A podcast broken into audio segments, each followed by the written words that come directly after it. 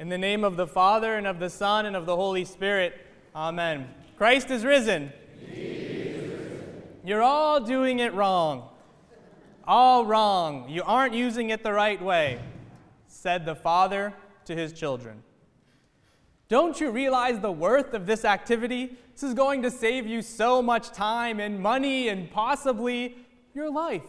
Trust me, this situation will come up in your life and you will be stuck if you don't pay attention and use it the right way. Now, please pay attention and try again. So the children started to change the flat tire.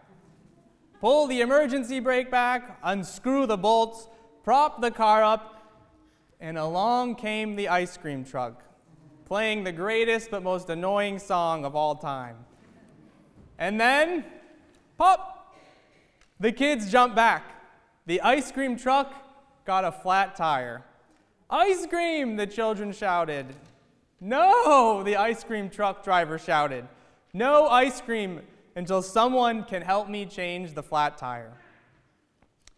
And so the father slowly turned to his children and said, And this is why you need to know this. This is why you need to know this life skill. We practice it so that when the situation arises, we'll be able to use it. Christ is risen. We spend all of Holy Week waiting and waiting to say it. We count down the days and the moments leading up to Pascha. We can barely rest on Holy Saturday, and it seems like Holy Saturday takes forever.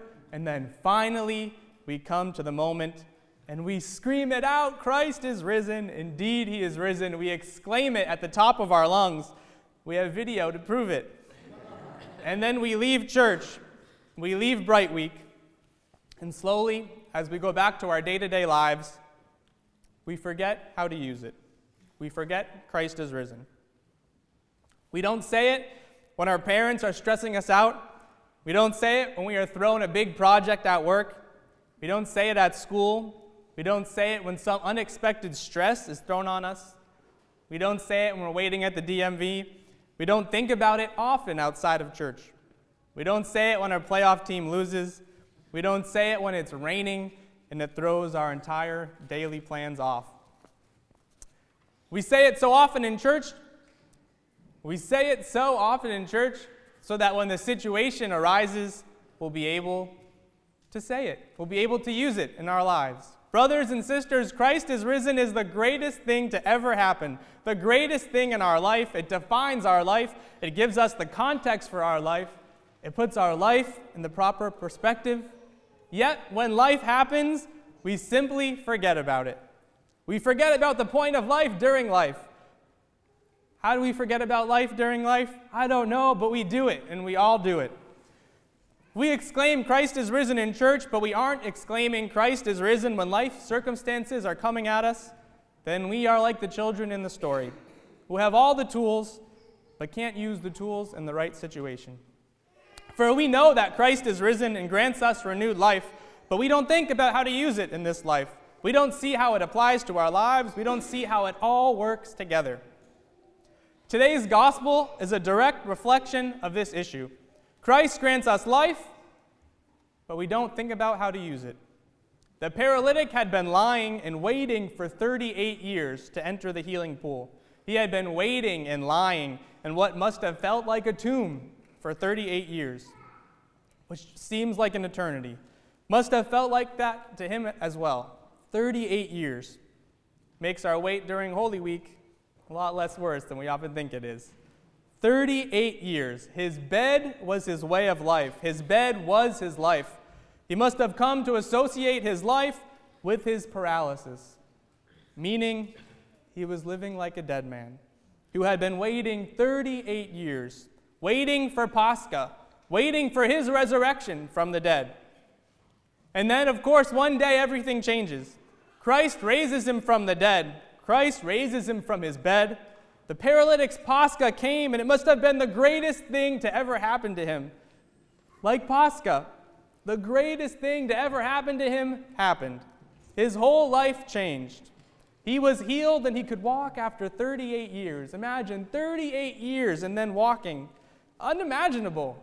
It must have been like a dream. the greatest thing that ever happened in his life. He must have been shouting and dancing with joy.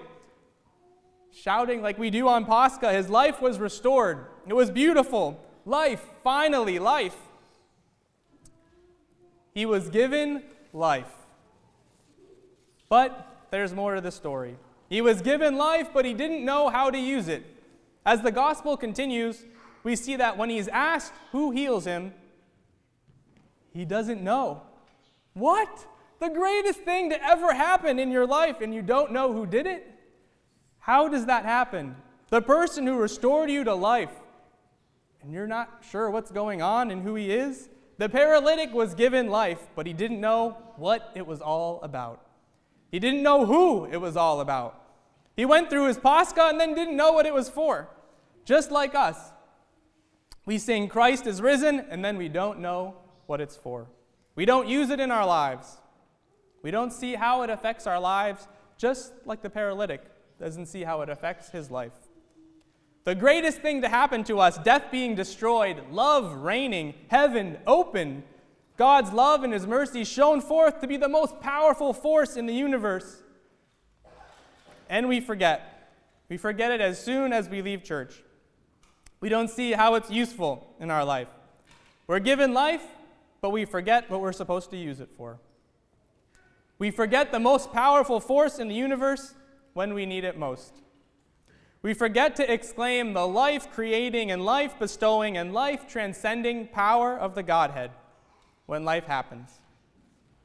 We forget to exclaim the life creating and life bestowing and life transcending power of the Godhead when life happens. How does that happen? It's during life's toughest moments that we need to exclaim the life transcending power the most. Too often we say, crap, when life happens. We look to defecation instead of deification. I admit that that's, that's me, and maybe it's natural to say crap first, but we follow it with Christ is risen. We exclaim Christ is risen so much in church so that we have that reflex, that practice, and the strength to exclaim it when life seems to be getting away from us. When we feel like we're paralyzed, dying, and our world is crumbling, we say it to remind us that our world is not crumbling. Death has crumbled, and our world is wrapped in immortality. We're not dying, we're alive, and even death is communion with life as it bears us into eternity with God. We're not paralyzed, we're on a journey walking toward the kingdom unto ages of ages. This is the reason we exclaim it so loudly in church so that all the aspects of our life will hear it and be changed. We scream it so it imprints in our brains and we hear it when difficult situations arise, when we feel angry, cheated, frustrated, and helpless, when things seem out of whack we scream it so that it will echo into every situation that we encounter. Our life is filled with Christ is risen. That's the whole reason why we say it, so our life can be filled with it. We're missing the point if we only say it in church. It's at the very center of our lives. It's what all life is about. If we don't say it when life happens, then we miss the point. Christ is risen is meant to raise us up, restore our focus in our life, guide our footsteps toward Christ it carries great power. St. Porphyrios says, Can I give you some advice? Yes, St. Porphyrios. In your every sorrow, in your every failure, concentrate for a moment and say this hymn slowly. You will see the greatest thing in your life and in the life of the whole world happened the resurrection of Christ for our salvation. And you will realize everything that is upside down, which is occurring, will seem to you very small to spoil your mood. For Christ is risen from the dead, trampling down death by death, and upon those in the tombs bestowing life.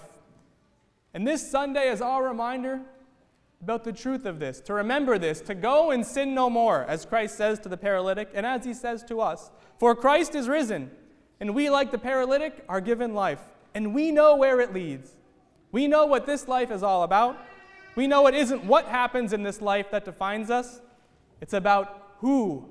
It's about who happened to become man, and he transfigures and transforms all aspects of our life. Everything find its meaning in Christ and his kingdom. For Christ is risen from the dead, trampling down death by death, and upon those in the tombs bestowing life.